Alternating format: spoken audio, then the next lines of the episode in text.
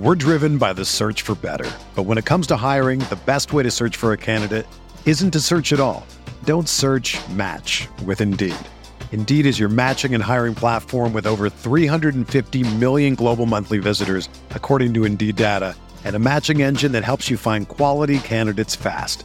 Ditch the busy work. Use Indeed for scheduling, screening, and messaging so you can connect with candidates faster.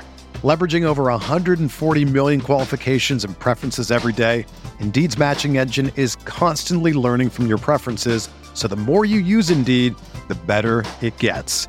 Join more than 3.5 million businesses worldwide that use Indeed to hire great talent fast. And listeners of this show will get a $75 sponsored job credit to get your jobs more visibility at Indeed.com slash BlueWire. Just go to Indeed.com slash BlueWire right now and support our show by saying that you heard about Indeed on this podcast. That's Indeed.com slash BlueWire. Terms and conditions apply. Need to hire? You need Indeed. This podcast episode is brought to you by Coors Light. These days, everything is go, go, go. It's nonstop hustle all the time. Work, friends, family expect you to be on 24 7. Well, sometimes you just need to reach for a Coors Light because it's made to chill. Coors Light is cold lagered, cold filtered, and cold packaged. It's as crisp and refreshing as the Colorado Rockies. It is literally made to chill. Coors Light is the one I choose when I need to unwind. So when you want to hit reset, reach for the beer that's made to chill. Get Coors Light in the new look delivered straight to your door with Drizly or Instacart. Celebrate responsibly. Coors Brewing Company, Golden, Colorado. This is Greg Olson here to tell you about my new podcast, TE1. On the show, I had a chance to talk to my fellow tight ends who have revolutionized the position from an extra lineman to a dual threat superstar.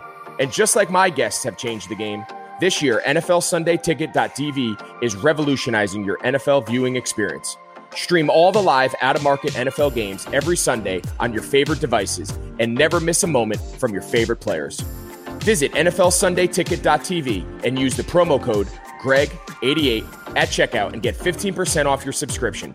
That's NFLSundayTicket.tv and the promo code GREG88. Subscribe to TE1 and get NFLSundayTicket.tv an unmatched dual threat. The Timeline is a Blue Wire podcast. It's just been an unreal ride, right? And we got to go back to the hotel and, and see what happens. But I, I want you guys to know this um, before that happens. Like th- this is this was therapeutic for me to be around a group like this. I, I, I got to tell you guys, man, I love you. I do. I don't care what happens tonight. I, I know what I got in this room.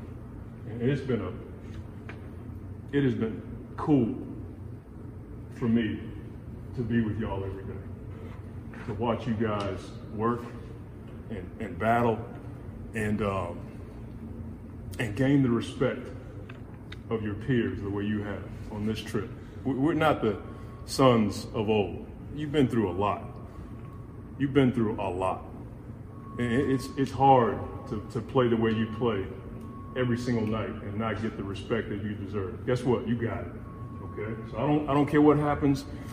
God knows I hope we get a chance to, to keep shocking the world because that's what you did. Nobody believed we come, you know, we come here and go 8 and 0 and beat the teams we beat. But just know, man, this is special. Okay? I want you guys to know that. I don't care what happens, right? This is special. Don't let anybody take this away from you. You gain the respect of the league. Okay? Now we got to build on it. We may get to build on it this this weekend, or it may happen in the summer. We don't control it. Okay? We got to get to the point where we control it. Understand that? You guys understand that? You want to be the kind of team that controls your own destiny. Okay? That's our next step. All right? Love you guys. Bring it in.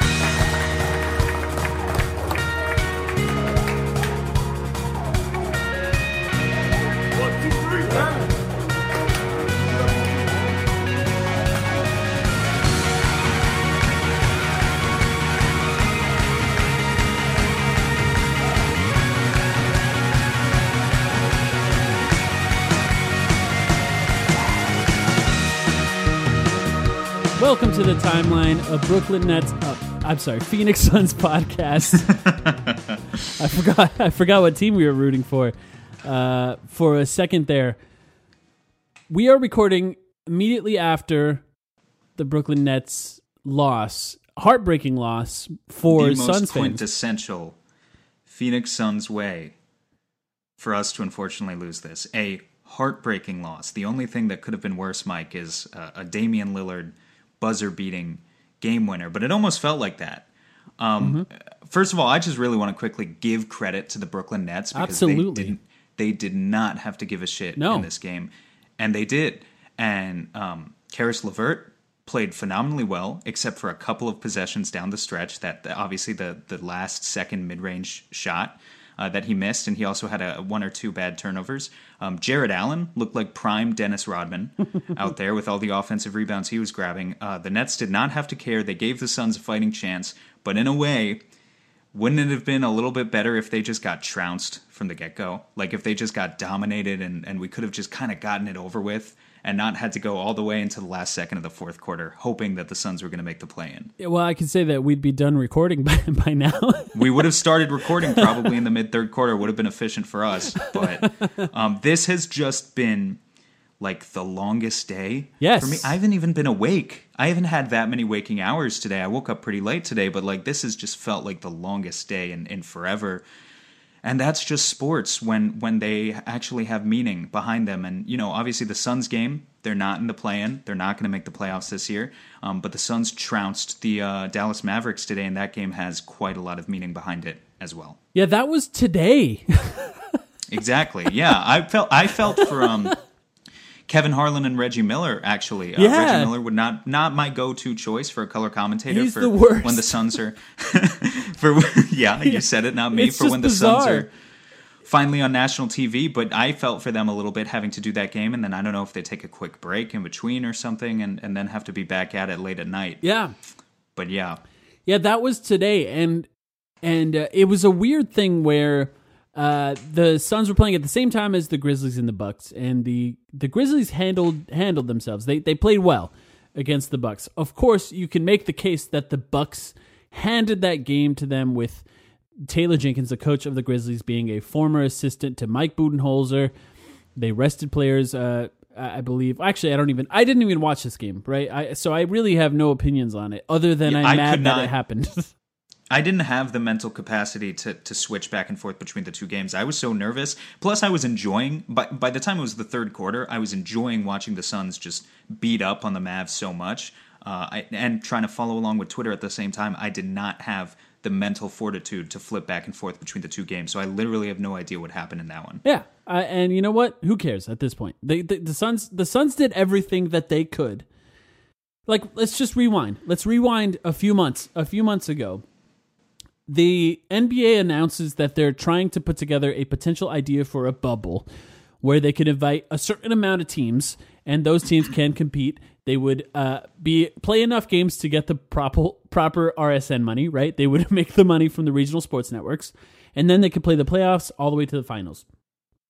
They at first said it would likely just be playoff teams. Then they expanded it to 20 teams.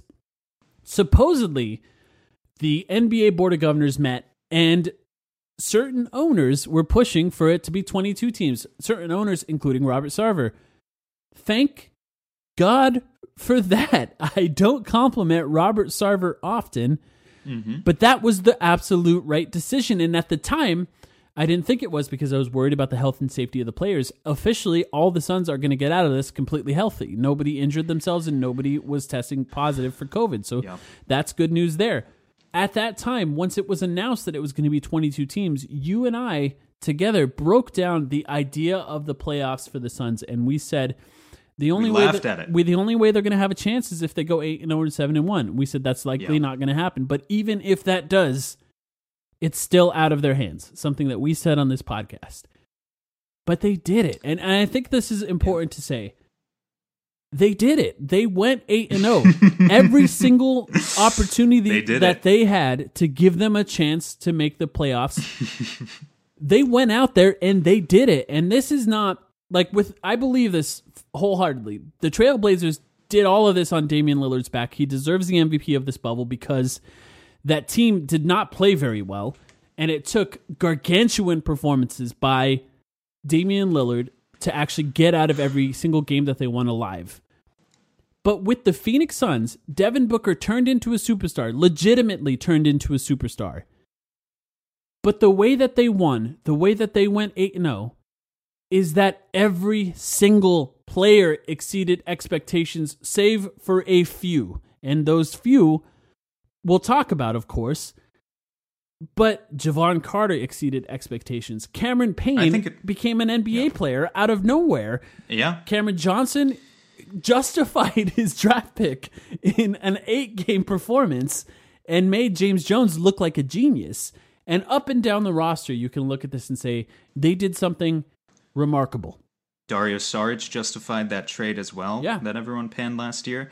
Um, yeah, there is no reaction that you can possibly have to today other you know once of course the loss was heartbreaking of course you want to be in the play in but ultimately there's no reaction that is reasonable to have other than to be insanely proud uh, of the resilience and the fortitude of this team uh, to go what they went through and uh, you know Monty Monty said it best I think in his kind of sports cliche movie inspiring speech that he, that he had at the beginning the game, of this podcast obviously. too. You guys will hear that. So Oh, okay. So that's what you're going to choose. I yeah. think that's a, a. I think that's a brilliant choice. Um, but but just you know, making it clear, don't let anyone take this away from you. These games, people are going to say that maybe these games didn't matter. These games absolutely mattered. It is the most that we've ever seen this team come together. It's the first eight game winning streak for the entire organization in 13 years. As you said, we saw Devin Booker turn into a bona fide superstar. Um, in the bubble and and just players up and down, like you said, Mike, surpassing my wildest expectations. Um, it really it really was a sight to behold for Phoenix Suns fans, and I think it's a memory that Phoenix Suns fans are gonna are gonna treasure forever. And there's so many reasons to point out why it matters, and I'm glad you brought that up. I think that one of the main ones is the Suns were so rarely talked about in national media conversations that when I would post a clip of Charles Barkley talking about the Phoenix Suns on TNT. Half the time they were laughing at the team. But you know, it would get 500 likes, you know, like it would get 200 retweets because it was so rare. It happened so much during the bubble that we didn't have to do that. Anytime you turned on ESPN, there were conversations about the Sun. Every time you turned on TNT, there were conversations about the Suns. On NBA TV, on Bleacher Report, every single place you looked, the conversation was about the Suns. And that conversation was not because of goat shit in our GM's mm-hmm. office. Mm-hmm. It was not mm-hmm. because our owner stupidly sold a, a G League team just to save a little cash. It was because Devin Booker became a superstar. The Suns were winning games against good teams. And Monty Williams, by the way, but I also want to say this. This conversation happens a lot, but I do find it weird how how little certain people bring up Monty Williams. I just want to give him a shout out right now. Uh, Michael Schwartz was on the Lowe Post podcast, an excellent interview. Uh, neither of them brought up Monty Williams once. I waited for it. That's interesting. I, I to be honest with you, I listened to that episode. I didn't even notice. I waited That's for it. I wanted I crazy. wanted him to get credit here because because coaching is about a lot of things, right? It's about the X's and O's. It's about the rotations during the game. It's about adjustments during the game. But I think a big part of coaching, a part that a lot of coaches struggle to do is to ensure that your players are focused going into the game and to give them that proper focus going into the game. That is really, really hard. It takes a really, really good coach to do that. And I think throughout this entire bubble, Monty did that. And I, and I want to just give him credit there. I don't want to forget about him. I don't want to bring him up too late on this podcast. I think he deserves a lot of credit and just where he is compared to where I expected him to be coming in as a as a head coach. It, when he signed with Phoenix for five years, it was his first time as a head coach. We knew since uh, he coached the New Orleans Pelicans and Anthony Davis several years ago, and uh, uh, just another guy who surpassed my wildest expectations. Frankly, I think when we talked about it a year ago, I expected him to be an old school head coach who kind of wanted to pound it into the we post worried. a little bit more than he should and yeah. and play guys too many minutes and essentially not run a modern system, and he proved to be just an insanely adaptable coach who understands that uh, you really have to adapt your system based on the pieces that you're given. He was given Ricky Rubio and Devin Booker, two of the most phenomenal playmakers in the NBA, and he used that uh, to turn it into an offensive system that led the league in assists a year after we couldn't buy a fucking assist all season long with Igor Kokoskov. Right. So it, it was uh, a fantastic transformation under Monty, obviously, and and yeah, I, I couldn't I couldn't really name a single thing that he did throughout this bubble that I would want him to change. Can you? I mean, no. I mean, when when you win every single, it almost makes it hard to talk about the team sometimes when they're playing so well because there's Well, less there's- to talk about. You know, The, yeah, sure, but there's always there's always the good and the bad. There's always a balance to it. Honestly, there is only one player on the entire roster. I guess there's technically two, but the second guy barely played by the end. Um, there's only one important player who disappointed me at all in the bubble. Right. So if you want to talk about that guy, we could talk about that guy, or um, we could blush a little bit more um, over Devin Booker, Cam Johnson, Dario Saric, guys like that. I'm game for that as well. no, we could t- we could talk about him. We- We should still uh, circle back and talk about the guys who Sure. who impressed us a little bit. Well, let's talk about him. His name is DeAndre Ayton, and and here's the thing I, I will say about DeAndre Ayton. I thought he was excellent today uh, in the game that they played today. I think that there's such a microscope on him right now in a way that I find really interesting. Uh, Well, go ahead. No, you go ahead because I want. I'm intrigued by that phrase and I want to touch on it, but I want to hear you expand on it first. Well, I, I think that when he makes a mistake, it's quickly pointed out in all uh, Suns social media platforms, which is not the case with everyone that plays for the Suns. You know, it should it should be said how important, uh, like how big his mistakes can be in comparison to other players defensively.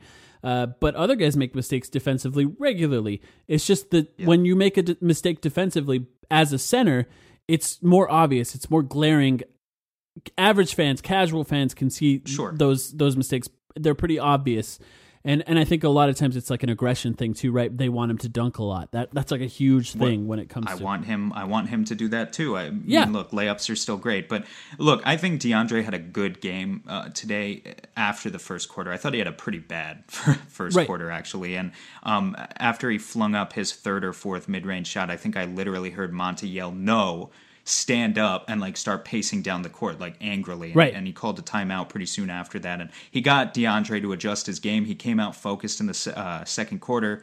And by the end of the first half it was a blowout so he didn't have to play too much in the second half. But uh, once DeAndre was kind of refocused by Monty, he was much better in this game. What I'm going to say about him making mistakes and having those mistakes pointed out on social media, Mike, is just this get used to it. Yeah. Because the biggest tonal shift that we're going to see now that the Suns went 8 Right. and 0, it is fantastic Right. that the Suns went 8 and 0. Every Suns fan should be happy about this, but here's what it does. Now, the media narrative going into next year, everyone's going to kind of keep in the back of their mind that this is the Phoenix Suns team that went 8 and 0. The ceiling um, or the expectations are raised. And honestly, like if you ask most people where they expected the Suns to be next season, um, before the bubble, they might have said a little bit better than they are now. Maybe they'll hit 500. I think now, when we come, uh, when it comes time for the season expectations going into next year, a lot of people are going to expect the Suns to be a low-seeded playoff team, um, and that means DeAndre Ayton in year three as a 22-year-old needs to grow the fuck up a little bit, and he's going to have his mistakes pointed out because he's going to be on the national stage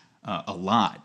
I think a point that our friend of the pod, obviously David Nash, made on Twitter that I really liked is, you know, as much as Devin Booker was disrespected for the first five years of his career, he was always kind of able to hide behind the fact that the Suns were so bad just a little bit because it meant the Suns weren't on national TV. Yeah. And, you know, obviously Devin Booker's a phenomenal, uh, phenomenal scorer who has grown in so many ways over the past several years, but kind of like even with his defense, which has obviously always been his Mm-hmm. biggest weakness, Devin Booker's defense is kind of something that was poked at by uh, the the NBA Twitter hipsters. Yeah. It wasn't necessarily something that was out there in the mainstream Right. as a constant critique. Right. If the Suns now have 15 games on national TV next year, DeAndre Ayton is expected to be the number two, and if he doesn't come out playing like the number two, he's going to have all that pressure kind of collapse on him.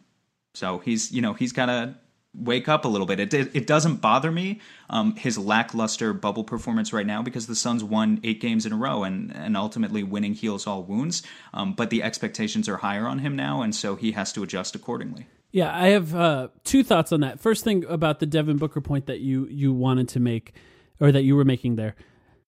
Devin Booker was a, sort of allowed to go out and make a lot of mistakes for a few years of his career because it was just us Suns fans that were watching and they were losing a lot of games. And in those losses, he was allowed to have the highest usage rate. He was allowed to handle the ball the most. The thing is, Devin Booker constantly exceeded expectations in the in that time, and that's where DeAndre Ayton is not. Would it could it be different if if the Suns were somehow just tanking and they just give DeAndre Ayton the ball a whole bunch of times during the game? I don't really think so, but maybe maybe it could. But I think there's an important point that I want to make there. So many people were talking about these eight games from Devin Booker, saying, "Is this the first meaningful basketball that we've seen Devin Booker play in his career?" I hate that so much. I think it's such bullshit. Do I think it matters how a player plays when the lights are the brightest? Yes. Does that make every single game before that meaningless? Absolutely not. The games where Devin Booker was allowed to make mistakes are some of the reasons why he's so successful when the lights are so bright.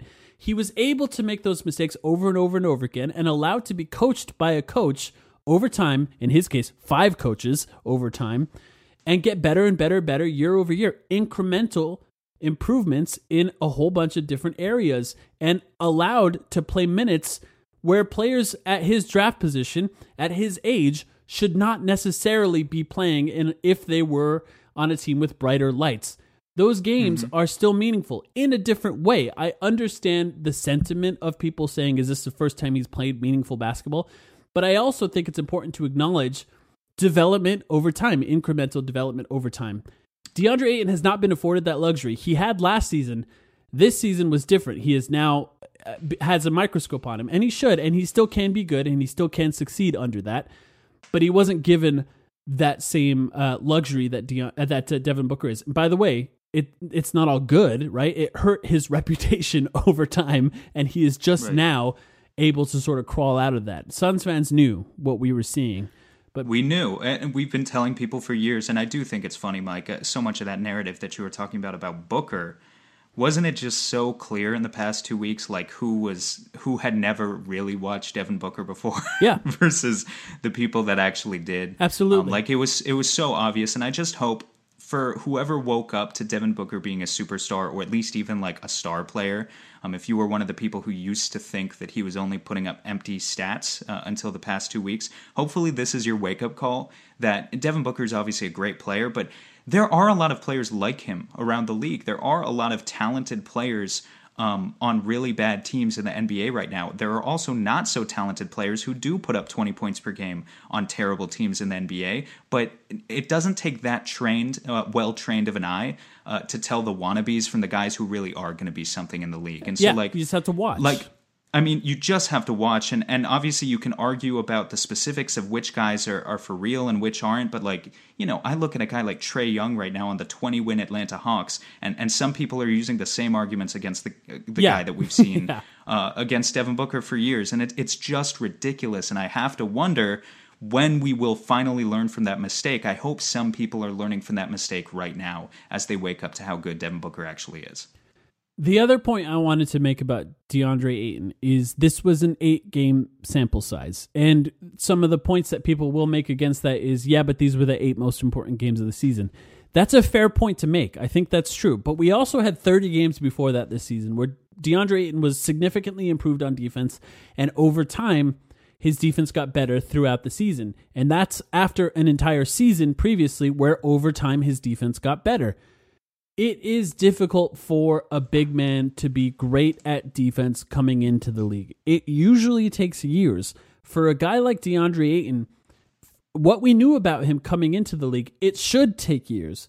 I feel like I'm defending him a lot here, and I'm not necessarily trying to. I just don't want people to look at this eight game sample size and say, what is going on? Did, is he a complete, like, what is going on? I don't think people are necessarily thinking that he's a disaster right now. I don't think that but I want to make sure that they're not because I do think that it's a bubble. It's an eight game bubble. The idea of being isolated away from your friends, away from your house, away from your family, and being a- alone in this bubble, surrounded by your teammates, is going to affect different players differently. It just is. Obviously for most of the Suns players, it elevated their game. Being around Monty Williams a lot elevated their game. Being around their teammates a lot elevated their game. But we do have a 30 game sample size with DeAndre Ayton where he looked better than this coming into the game. Yeah. And I just want to make sure that we are looking at both of those things when evaluating his performance over time because for 30 games he was pretty good. And for these Look, games uh, he was okay. Honestly, Mike, uh, you're right. I agree. DeAndre Ayton has gotten a lot better at defense this year. I've got a DeAndre Ayton jersey that, that I just ordered that's supposed to finally deliver any day now. I'm looking forward to it because I haven't had an Ayton jersey uh, in the past. Um, so, you know, obviously I'm a big DeAndre Ayton fan, but um, it's almost not the actual on court performance in an eight game sample size in the bubble that bothers me as much as it's things like missing the COVID test. Right. And I know maybe that's not fair, but I think it would be more, I think it would be less fair if that was the first strike against DeAndre Ayton. But obviously, because Yeah. of the 25 game suspension, it's the second strike. And when those sorts of things happen in quick succession like that throughout a pl- young player's career, it, it really does make you um, ponder a little bit. Um, about what their true ambitions are and, and how much motivation they do have to win. And you know, obviously, I'm not I'm not trying to attack DeAndre Ayton too hard here. The Suns went eight and zero in the bubble. We should all be very happy about that. And uh, I'm not looking to trade him anytime soon or anything.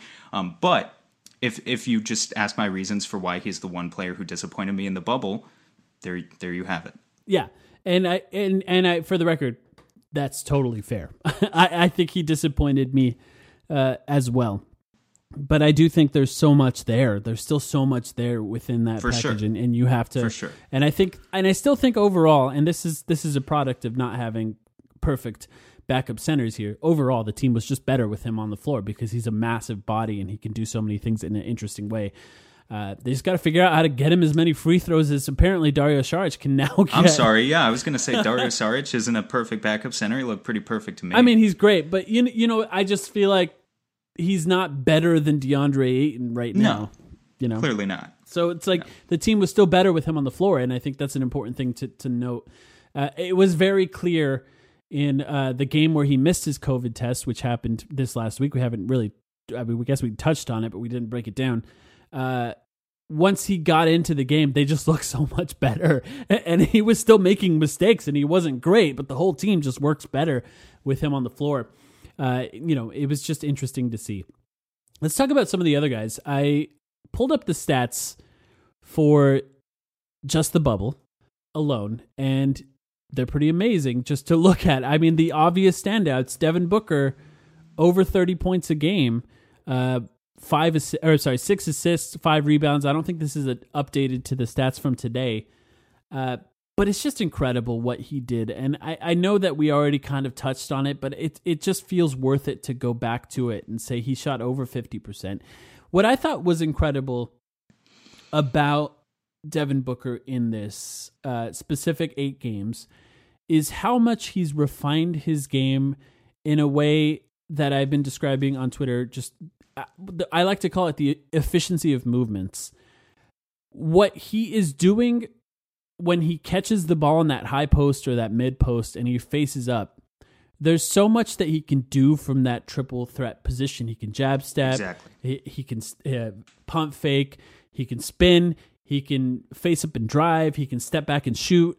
Uh, there's so many things that he can do from that position, and there's no defender that can guard him. We saw Kawhi Leonard, we saw Paul George, briefly saw Patrick Beverley, who probably did the best on him, to be honest. It was just one quarter. Who knows how it would have gone for the rest of that game. Lu Dort, who, as we knew, was one of the better defenders in the bubble at the time that he was guarding him.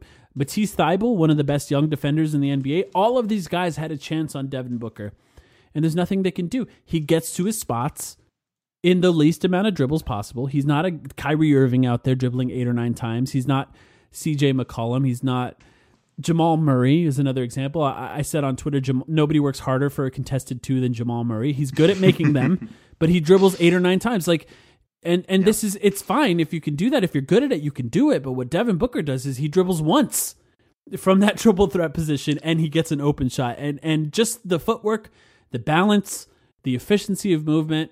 It was. I mean, there's only a few guys that you can look at. That Tr- Tracy McGrady, uh, Kobe Bryant, Michael Jordan. I almost had to I- hesitate no, to say I, it. I'm totally with you. Yeah. All those guys. Yeah. Um, Booker is unlike any other scorer in the NBA right now, and the reason his uh, moves are so efficient, as you're pointing out, is just because guys are terrified of him from any spot on the floor. Right. It's like you said, he can do so much from that triple threat position. The fact that Devin Booker who it's insane to me that in the mainstream he is often still known as a shooter. He's still known as the guy who won the three point shootout and, and set a record.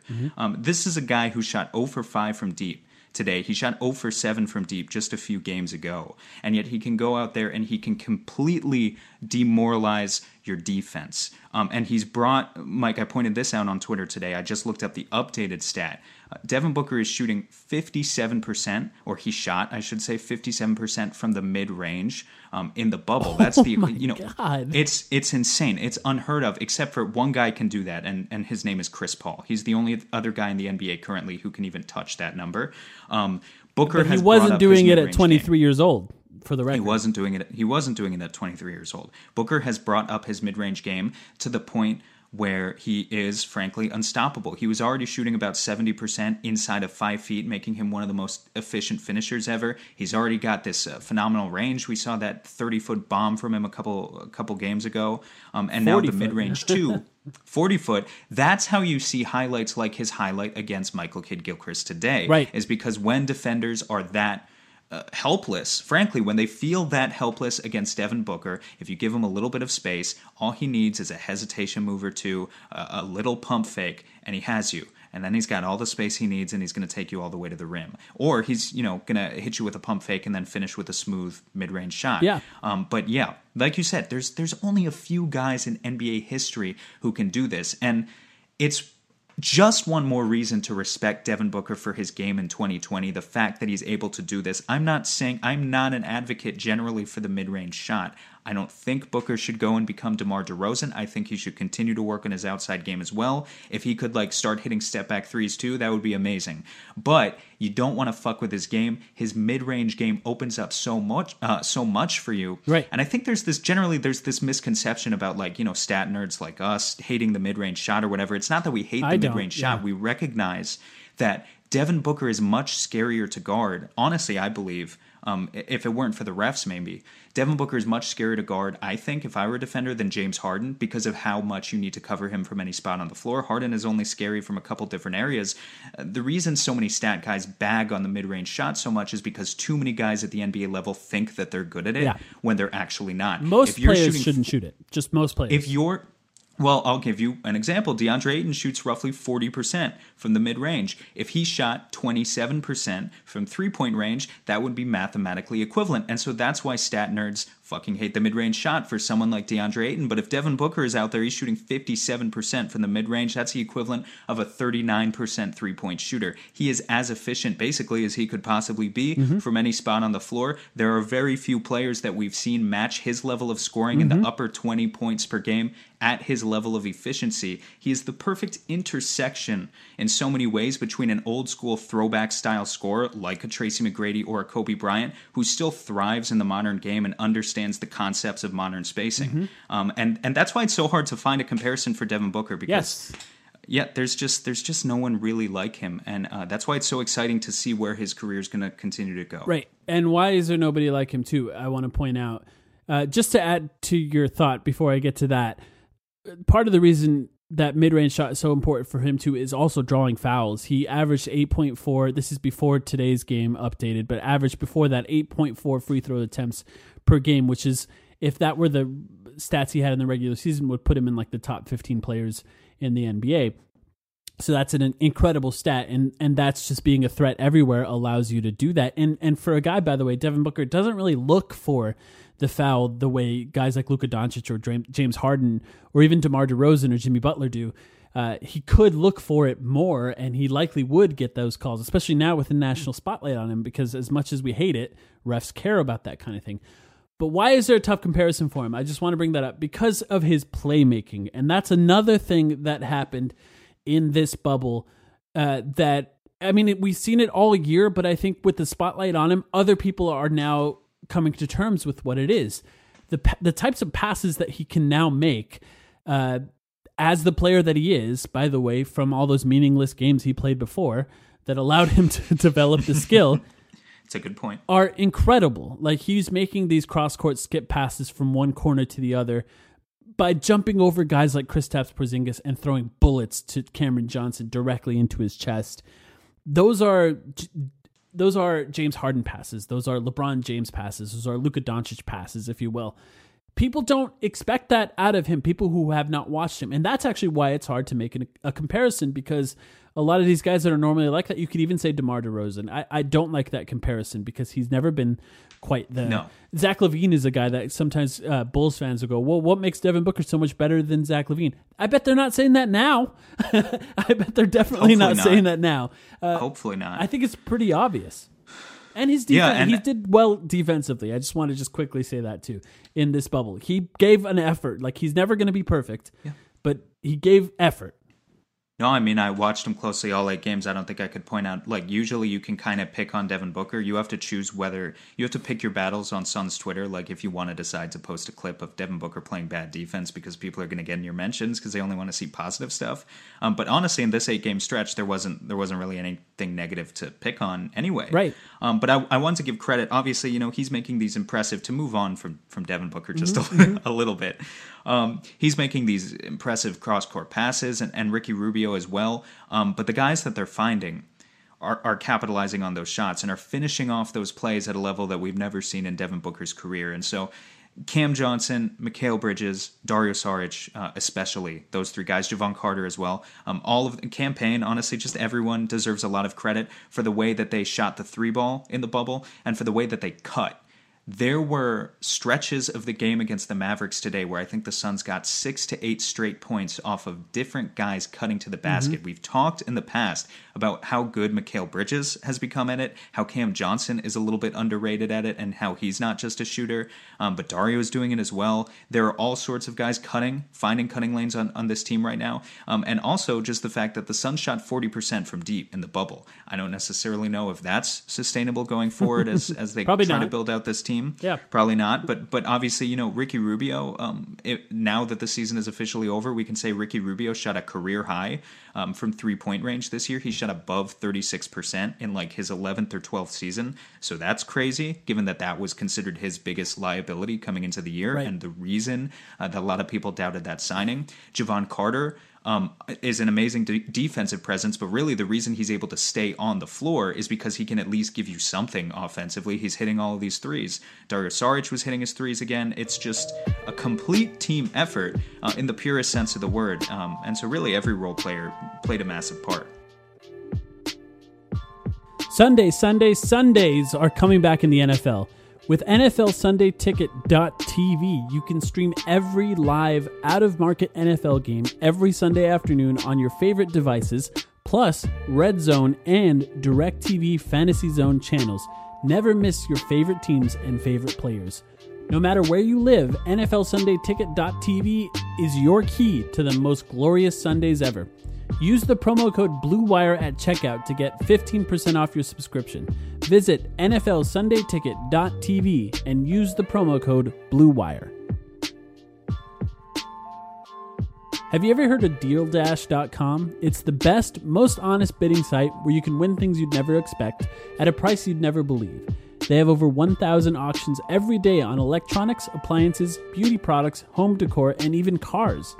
Here's how it works it's like an auction, but every item starts at $0 and only goes up 1 cent every time you bid. The kicker is that auction clock restarts after just 10 seconds. That means every time you bid, everyone else has 10 seconds to answer or the item is yours.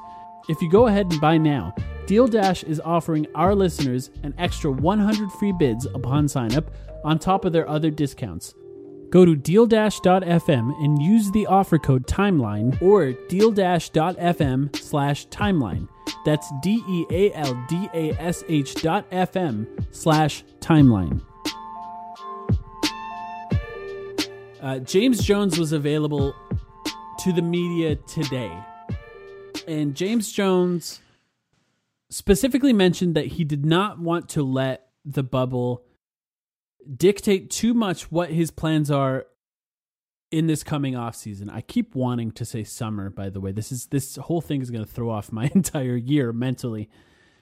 But this coming off season, he's not going to let the bubble dictate too much how he feels about this. I want to start out by saying Yes, that is the right approach. you should be trying to build this team based on a larger sample size. Having said that, I have one exception. It's not Jevon Carter, it's not Cameron Payne. I think both of those guys have been incredible. It's Dario Saric. I think that Dario Saric has shown enough that you have to consider bringing him back depending on that price, especially yeah. if Aron Baynes is gone. I'm totally with you. I'm, I'm totally with you. And I wrote a whole piece for Bright Side of the Sun the other day about how good Dario has been in his new role. Um, now that I mean, I don't I don't even have his overall averages here, but just bear with me. Like these are the amount of points that he scored in every game in the bubble. 16, 13, 13, 16, 10, 16, 18, 16. Just consistency. Yeah consistency that we've seen from Dario and, and coming in all sorts of ways. Yes, his shot returned to him. He was able to hit spot ups, but leading the bench unit the way that he was able to find uh, efficient uh, post ups, he was able to cut. Um, he was playmaking for others. He was getting himself to the free throw line far more often than than uh, DeAndre Ayton was. So yeah, I think going into the bubble, I was kind of thinking. Uh, Frank Kaminsky versus Dario Saric, I really didn't care that much. Like I was thinking, like Dario would want like eight million dollars a year. Frank has a team option for four million. And my logic in my head was saying, ah, at that at that rate, probably just take Frank, right? Like he's probably half the player for half the price, and then try to find an upgrade over Dario in free agency. Now I think uh, it's a much more interesting conversation, but I do think it brings up the conversation of do you reject Frank Kaminsky's team option? I think the answer to that is probably yes. yes. Um, and I think the answer is definitely yes. uh, uh, let me amend that statement. But then also, if you want to use Dario in the most effective way where you can still maintain a high usage role for him where he plays a lot of minutes, because this is obviously a guy who cares about his playing time um, then if you're going to continue to start like Kelly Oubre at power forward, you need to play him at center a lot in order to get him those minutes. And so it's kind of saying goodbye to Aron Baynes, which is unfortunate because we didn't get to see uh, Baynes at all in the bubble. Right. But, but, those are the sorts of tough decisions we have coming up for us in, in the coming months. And, and I think a, a, big, big, big part of that is that the Suns might not have a choice. Both of those guys are unrestricted free agents. They should probably try to keep one of them. Dario is restricted. Dario, oh, that's right. Dario's restricted. That's, yeah. that's a good Dario's point. restricted, but here's the thing. Dar- with Dario, my thing about Dario has always been, well, he hated playing in Minnesota coming off the bench. Why would he feel any different about Phoenix? But now you've got two things going for you. One, look, this is this is complete pure speculation. I don't want to give kind of anyone any big ideas, but there was a comment on the Bright Side of the Sun uh, article that I posted the other day from a Croatian reader about a local interview with Dario Saric's father in Croatia about how um, a big selling point for Dario in, in terms of like would he stay in Phoenix versus Minnesota was purely climate and Minnesota sucks in the winter and Phoenix wouldn't. if that's true, and I take that with a massive grain of salt, but you know, these players have personal lives. It's not all about basketball. It's, you know, sometimes you just want to be in a warm place that could honestly be a selling point for Dario Saric, and if it is, if it is, so be it. Um, but I think you just mostly uh, what I'm worried about is you need to get him to buy into the role of okay, I am a sixth man center yes. slash power forward yes. now, and this is just who I am. It's okay if right. I don't start. Right. It's okay maybe if I don't get as much money. Um, I don't know the answer to that question, though. I don't know if he's truly feels comfortable with that or if he would still rather either find a starting power forward job uh, with some middling team in the rest of the NBA, or maybe even, as we mentioned a few weeks ago, maybe even pull the uh, Nikola Mirotic route and run off back to Europe. He could do any of those things.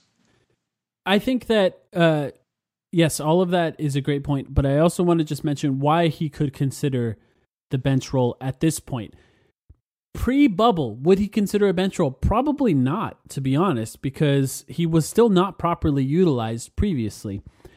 Now, I think what's important is that the role of him at center, and you can argue that maybe when he plays with Frank, he's a power forward, but I think what's important is offensively, he's the guy that eats up the space close to the rim even when Frank's on the floor. Frank was generally a floor spacer when Dario and Frank shared the floor together.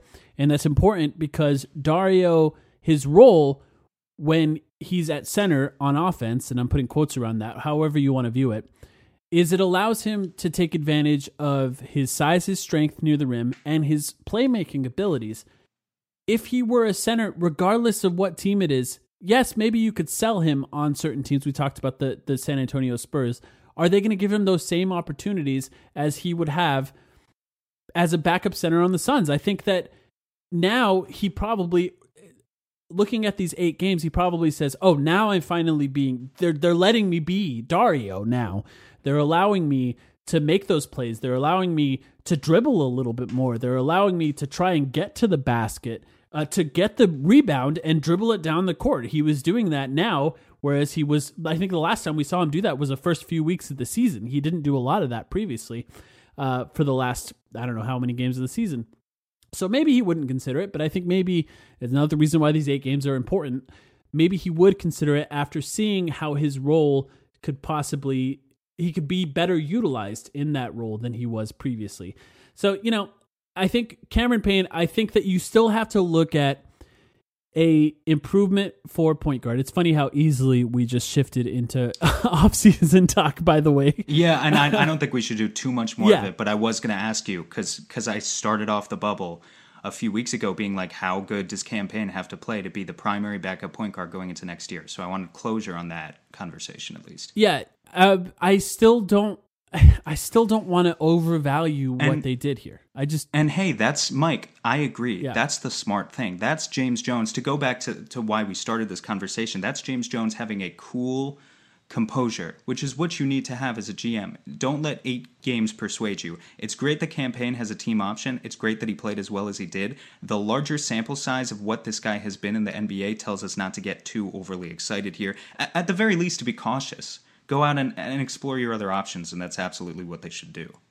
it should be said though, Cameron Pay- Payne shot over 50% from the three-point line in the bubble. Yeah. He shot close to 50 52 53%. That's pretty amazing. And, you know, that would make him essentially, uh, obviously, the best shooter on the team. You know, uh, Dario Saric also shot over 50% from the three point line. This is a proof that it's just not sustainable over time. It's a great example uh, because although Dario's a great shooter, and we've talked about it, he gets better towards the end of seasons for some reason. Uh, but it's just a good example. We've seen a larger sample size of what Dario Saric is as a shooter. We know it's not that. Uh, nobody's that. Uh, it's just Cameron Payne. He's uh, here's here's the thing. He's shown a lot, and he was really great. I think he's probably proven that he deserves a place in the NBA, or at least deserves a chance to prove that he deserves a place in the NBA going forward. Uh, which is what he was trying to do. Uh, you know, that's he accomplished what he was trying to accomplish. He's better than Elie Okobo. He's better than Ty Jerome, that's for sure. But also, they're bad. They're really bad. So if the Suns can find a way to improve that even more, they absolutely, absolutely should. So that's that's kind of how I feel about Cameron Payne. I don't know. There's other guys like Jevon Carter. Like you're looking at at some point, you're looking at the third guard spot. You know, like the third stringer, if you will. And I wonder at some point if they're going to be debating between Cameron Payne and Jevon Carter for that spot uh, instead, and it'll be interesting to see what happens there. What happened to the lifetime contract for Jevon Carter? Hey, I love I'm him. still all f- I love I'm him. for it. It, the, the guys like that deserve a spot in the NBA. They just do. Uh, you know, you saw it now when Of the games matter. Of course. And let me let me get on my soapbox real quick about Jevon Carter because because we're not doing this now. I am resisting the temptation to get deep into off-season talk. There's plenty This of it James coming up in the weeks fault. ahead. we're gonna have whole episodes dedicated to, to players and stats and deep dives and whatever. But let me just say right now, sometimes again big stat nerd here. I look at all the advanced defensive stats when i'm scouting through pla players and, and looking at who i want. I know what the stats on this team say. With jevon carter sometimes you just gotta shut the fuck up and trust your eyes. Like i don't usually say that sort of thing. Obviously i think the eye test exists generally but i'm not usually just like the shut the fuck up but like with jevon carter just shut the fuck up. He is so clearly an impactful defender. Uh, Not a guy who's going to, he's not Patrick Beverley. He's not going to play 30 to 35 minutes per game a night. But it is so clear in my mind that despite what the measurables uh, and, and maybe his athleticism say, despite what his, you know, defensive real plus minus or whatever might say, which by the way is positive, it just doesn't necessarily paint him as elite as Suns fans think he is. Well, I'm here to say that there's just no other player uh, on the Suns like that. I think the Dan Majerle Hustle Award that he won today was very well deserved. And yeah, just to echo your point, Mike, there is always room in the NBA for guys like that, if at the very least in like a 10 to 15 minute per game third stringer role. Yeah, and maybe they go five games without playing at all. but then maybe you play Duncan Robinson and you know, Mikal Bridges can't get around the screens, and you put him on, and and and that's that's what somehow changes the entire tone of the game. That's that's what guys like him are, and uh, you know, and when he hits shots, like there's really no downside, especially for him. We talked about him like as a tiny PJ Tucker. I think that's how I how I see him now. They even kind of almost look alike. They're they're like stocky, strong guys uh, for their size but yeah, I you know I was super super impressed with everything that he did and what he brought to the team, and I think, you know, uh, as much as I don't like the idea of meaningful games in quotes, I do think that the the guys that played earned their minutes in, in this. Like you know, it, it eventually got down to just a, a eight man rotation. Frank Kaminsky didn't even play in this game against Dallas until it was over it was literally an eight man rotation, and the guys that played earned their minutes. You know, it it would have been really interesting.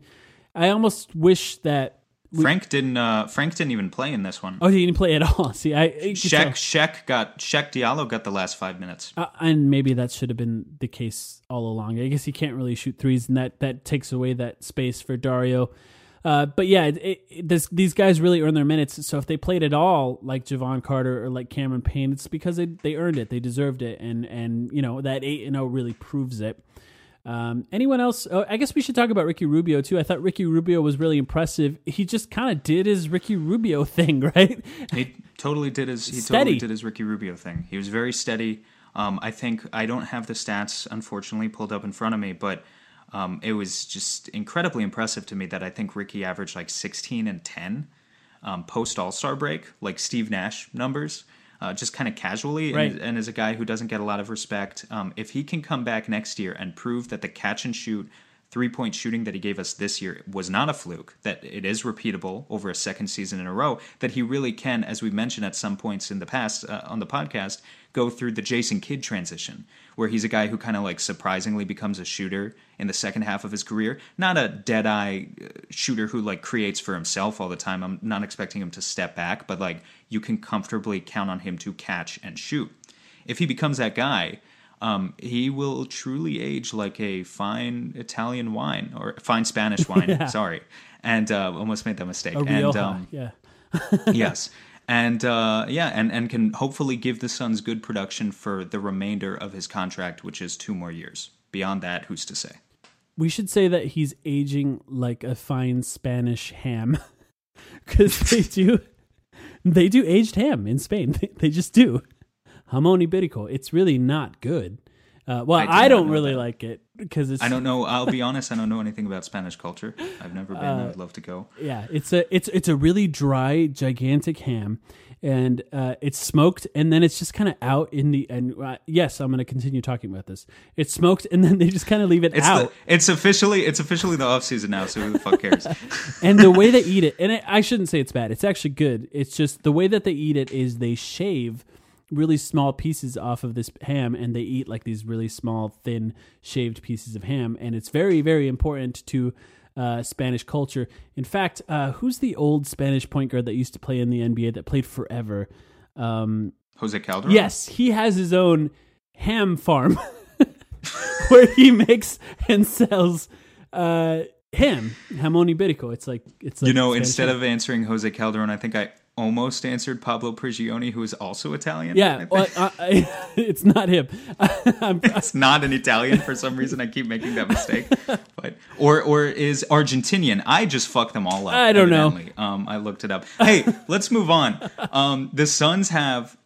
Do you do we have the dates pulled up? For the off season, like the actual official off season like, dates? No, I don't. Well, so like the Suns deserve the Suns go in now. I'm doing your thing. I'm taking your role for okay. a second. The Suns go in with the 10th best odds at the lottery. Right. I will look up the date momentarily because I don't think either one of us has it pulled up. Um, the Suns deserve to win the lottery, but but in a, in a way, it's kind of this. Uh, I don't know what you would call it. Uh, I don't know the phrase that I'm looking for. Uh, you, I'm not very good at taking your role. You go. what do you what, what do you think about the fact that that the Suns have the lottery coming up? And uh, and yeah. Well, I, I think that there's a, the silver lining to all of this is the Silver lining is exactly the phrase that I was looking for. That for some inexplicable reason I couldn't find. So thank you. yeah, it's funny because when you were when you were grasping for it, I couldn't think of it, and then it just accidentally pops into my brain here. But the silver lining for all of this is the Suns keep. I don't know if all Suns fans know this, by the way. The Suns keep their lottery odds from pre-bubble.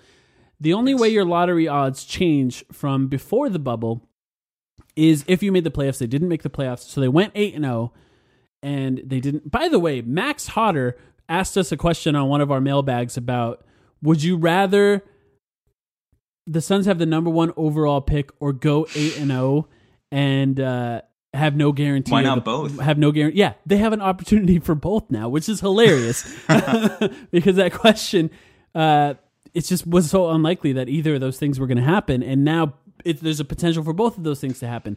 What that means is that the the Suns are slotted about tenth right now. I think is is where it is. Exactly tenth. Ex- Yes. Okay, thank you. And I believe Let me look up they here. have I'll go to Tankathon. they have a 14 just about it's like 14 point something percent chance of jumping to a top 4 pick that's They have pretty a- high odds yeah, thirteen point nine percent at top four, three percent at the first overall pick. 3% at the first overall pick after almost making the playoffs is not mean, that's rare that's very rare Given we we had a zero point zero one percent chance at making the playoffs. yeah Uh, well, I guess we didn't make the playoffs, but but we had like a zero point zero one percent or zero point zero five percent chance of winning eight straight games, and we did that. So three percent, I'll take those odds. Yeah, absolutely, and I think that's uh, that's the silver lining through all of this is that uh, there's literally only one scenario where the Suns can essentially be one game out of the playoffs, but still have a 14% chance at a top four pick, and it's this exact scenario where for some reason the last eight games of the season don't count towards the lottery odds. It's just the roll of the dice just rolled in the right way for them uh, for this specific time. Now, is that any comfort to Devin Booker and Ricky Rubio uh, right now? No. Is it a comfort to Suns fans? A little bit. like it's a little bit of a comfort to Suns fans. I think because there's a possibility of them moving up. And here's I th- here's uh, what I'll say about that. I, you know, it's not like a great, great, great draft for that. But if they want to trade it, the trade value goes up pretty dramatically if it's the number four pick compared to the number ten pick. You know that that sure. matters too. No, trade trade value would be great, and uh, and yeah, there's a lot of interesting trade packages you could make to please Devin Booker. I suppose if you wanted to forego kind of the the whole process of selecting another prospect in general, I think Ryan McDonough never would have done that type of thing. Um, but maybe maybe James Jones. James Jones strikes me as the guy based on the limited sample size of, of draft history we have from him, who might go for that. So uh, yeah, we'll see. And and obviously the other thing is. Um, so the other big thing that happens within the next couple of months is free agency, and I think free agency is a little bit more interesting for Suns fans now as well. It's not a star-studded free agent class like next year will be, but I absolutely we've gotten this question a couple of times before. A couple of people have asked, "Do you think the Suns will preserve their cap space for 2021 by just going after, you know, kind of like they did with Trevor Ariza a couple years ago, like throw a one-year deal at a guy?" I don't think that's what they're going to do. I don't think either. they're going to focus. I think they're going to focus on long-term building. I do too. Not necessarily throw a four or five year contract at, at anyone. Maybe it'll be two or three years, but I think they're going to focus on how how can they continue to build off of this foundation to get the best team uh, in the in the far future, and not worry so much about trying to court Giannis away from 10 other bigger markets uh, next offseason. But it does make free agency more interesting because now the Suns come in as the sexy kind of team with all the all the positive momentum that just went 8-0 in the bubble and maybe that is appealing alongside the uh, new practice facility to some free agents. Yeah, and the and the respect that players definitely will have for Monty uh, Williams And for yeah, and for Devin Booker. and for Devin Booker. And I think James Jones said this early, early on in the offseason last year. He said, I believe we already have two superstars in DeAndre and in Devin Booker, and I will build the team accordingly. And he that means that he's not leveraging assets to try and take a massive gamble on trying to acquire a star, an all star, or a superstar. It means he's trying to fill in the pieces around them. I think that one of those guys proved without any doubt that he's a superstar in a way that I think maybe will build on his confidence in how he can build this team. And I think you're right about that. I don't think that they're going to leverage the cap space for 2021. Too many uncertainties. I think they have cap space now in a market that's going to be and too much to lose, honestly. In Booker's sixth year, too much to lose if you don't continue with the momentum Excellent and go point. like 500 or greater. Excellent point. So I think they're going to spend uh, what they have. Uh, it's just such it's so unpredictable, but the Suns have the ability of creating a pretty pretty large amount of cap space this offseason if they start uh, waving some cap holds and and making that space. And uh, and we'll definitely soon be talking about some of those free agents as early as tomorrow. To be honest, for some people listening to this uh, tonight, um, as early as tomorrow, we may be talking about this in in another format but there's going to be a huge conversation about that. But I completely agree with you. I think they're actually going to look, and you know what? That's another reason. Shout out to uh, old Bobby Sarv. Uh, another reason why it was important, Sarver. Mr. Sarver. Yeah, sorry if he's listening. I'm sure he got this far into the podcast. Um, another reason why it was important to play these games. I think they proved something to a lot of people about the potential of this team going forward. Even, by the way, Kendrick Perkins, who changed his mind about agreeing with Draymond Green and now says that Devin Booker needs to stay put in Arizona because, I mean, honestly, because these guys are watching Mikal Bridges for the first time. a lot of these people. That's really what's happening right now. Shaquille, Shaquille O'Neal, did you did you see that um, on TNT? No, he literally admitted they were playing a highlight. Because um, I remember you tweeted about how Charles compared Booker to Jordan and Kobe, and you said that's what 8 0 does. Yeah. But the other thing that I saw from that halftime is they were showing a highlight of Mikal Bridges hitting a three. Shaq saw it. He literally was like, I don't know what your name is until you make the playoffs. Like, he literally said that. Yeah. And that's Mikal Bridges, who, who all of NBA Twitter loves, like all these hipsters. So it's just proof, like, yeah, don't get too worked up by the, the national media narratives. Well, now especially the Suns are winning guys. games, especially those guys. yeah. Look, I'm not I'm not offended. Yeah. That's that's not what I'm trying to give no. off. Like I know that's just Shaq being Shaq. I, I, to be honest, um, I like that. I, I because I think the the players are weirdly motivated by those yeah, guys. I think they are, yeah. but I think it's just proof of, of kind of a greater trend that extends beyond Shaq. When Shaq does it, it's funny when uh, Nate Duncan or Ben Rohrbach do something kind of to the extent that suggests that they haven't actually watched Devin Booker beyond maybe a quarter, um, then it's annoying. Uh, but I think now that the Suns are winning games, they will have the spotlight on them for better or worse. So we will see those narratives start to uh, shift, hopefully in the positive direction. Uh, actually, I just want to say Nate Duncan watched, I think, three games last year and a lot of clips on Synergy, so he knows exactly what he's talking about. So I don't know if we can really insult him. What? Speaking of talking about stuff, what are we we gonna talk about? yeah, so I think uh, I think I mean, look, there's going to be a lot of off-season topics. We're going to still give you a podcast a week, obviously. Yeah. Um, I think we have a little bit more to recap here to finish about uh, talking about the um, yeah the closure on the, whole, on the regular think. season, yeah. the season as a whole. I think that'll be our next episode. But after that, it's going to be straight into off-season talk. We're going to talk about the draft. Finally, we are not draft people. Um, mm-hmm. We're going to talk about free agency, but we will bring on people who are experts on the draft to kind of help us out a little bit and, and do our own research. Um, we're going to talk about free agency. Free agency, I feel very comfortable talking about. Mm-hmm. I will say that. I, I always do my research on NBA free agents because mm-hmm. it actually interests me because it gives me an excuse to watch NBA basketball, which I find a lot more entertaining than college. But mm-hmm. that's just my thing. Um, so we'll talk about those two things. Obviously, we're going to continue to talk about the playoffs every week as they progress because I imagine yeah. we are still basketball fans who are interested in the playoffs. But, yeah.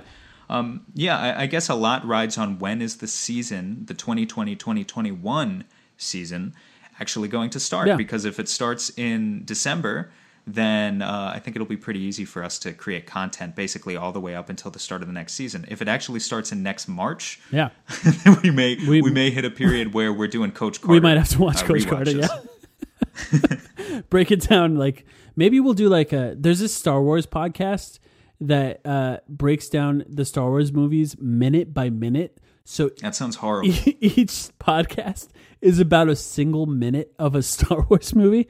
So if it gets bad enough, we'll just do that with Coach Carter. We'll do we'll do that with every single pick and roll possession of Devin Booker's career.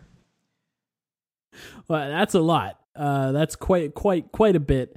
I think that's like I think that's the fullest progression of NBA Twitter. Like you start posting clips, you start kind of doing film studies on NBA Twitter, you start posting these clips, like people get into it, mm-hmm. and then I think I get to, you get to the point where you can do like a thirty minute podcast episode on one 10 second clip. You've achieved all that you can possibly achieve in the in the hipster NBA Twitter community. I think that's the goal that kind of every the aesthetic that people are already shooting for. We're going to capitalize on that uh, before anyone else. Yeah, especially if you do it by not watching the game and only finding the play on synergy. so you don't none of the context of what was happening in the game is there. It's just the play uh, and the play by itself. But yeah, I want to say this um, to Suns fans that are listening. This has been a bizarre season. Uh, with it started with a suspension immediately after the first game, which brought so much hope to us, uh, and then ended with a like four month break and then an eight and zero, oh, uh, which which also brought a lot of hope. But I I do want to say that it has been a blast, especially at the beginning and the end. There was obviously that uh, seven and four start or whatever it was. Now I don't even remember, and of course now the eight and zero oh ending. I have had a really fun time on this podcast covering the team. I've had a really fun time on Reddit and Twitter talking to Suns fans on a day day to day basis. Like these, you some of you people I talk to uh, more than I talk to some of my coworkers or, or even some of my extended family. So, shout out to you guys. I think this has been a fun season. It's a shame that it ended like it did, but in a way, it's not because we were taking on a little ride here at the end, and I think we have a lot to look forward to going forward. Any other thoughts by you, Sam? Uh, raise a glass, I guess. If you're having a drink right now, you're probably not. I don't know if that's something you do while listening to podcasts. I I know you usually drink during the podcast. Well, before the game, like it, like during this Nets game, it practically was begging for it. But yeah, yeah, sure.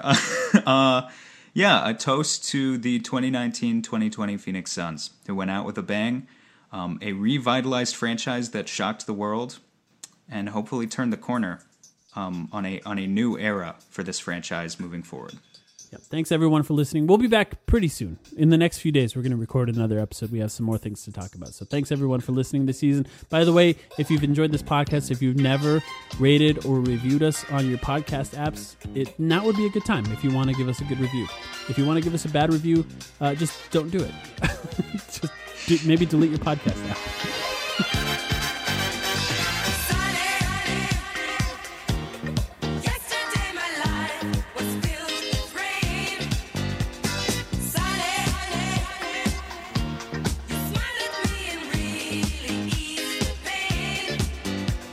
Sports are coming back, and so are your chances to bet on your favorite teams and events. Major League Baseball is back in action, and there's no better place to start wagering than our exclusive partner, Bet Online. Check out all the odds, futures, and prop bets all available 24 7. And with the return of sports, Bet Online sat down with former pro players Eddie George, Harold Reynolds, and seven time NBA champ Robert Horry. See what they had to say on what it will be like playing without fans in a series they're calling Fandemic. Visit betonline.ag for all your odds and up to date sports news. Remember to use promo code BLUEWIRE to receive your new welcome bonus. That's promo code BLUEWIRE. BetOnline, your online wagering experts.